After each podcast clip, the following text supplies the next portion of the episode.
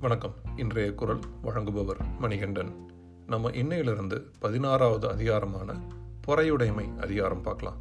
இன்னைக்கு நம்ம அறத்துப்பாலில் இல்லறவியலில் பொறையுடைமை அதிகாரத்தில் நூற்றி ஐம்பத்தி ஒன்றாவது குரல் பார்க்கலாம். அகழ்வாரை தாங்கும் நிலம் போல தம்மை இகழ்வார் பொறுத்தல் தலை. பொறையுடைமை. பொறுமை உடைமைன்னு பொருள். பொறுமைக்கு நிறைய பழமொழிகளையும் உதாரணங்களையும் சொல்லியிருக்காங்க.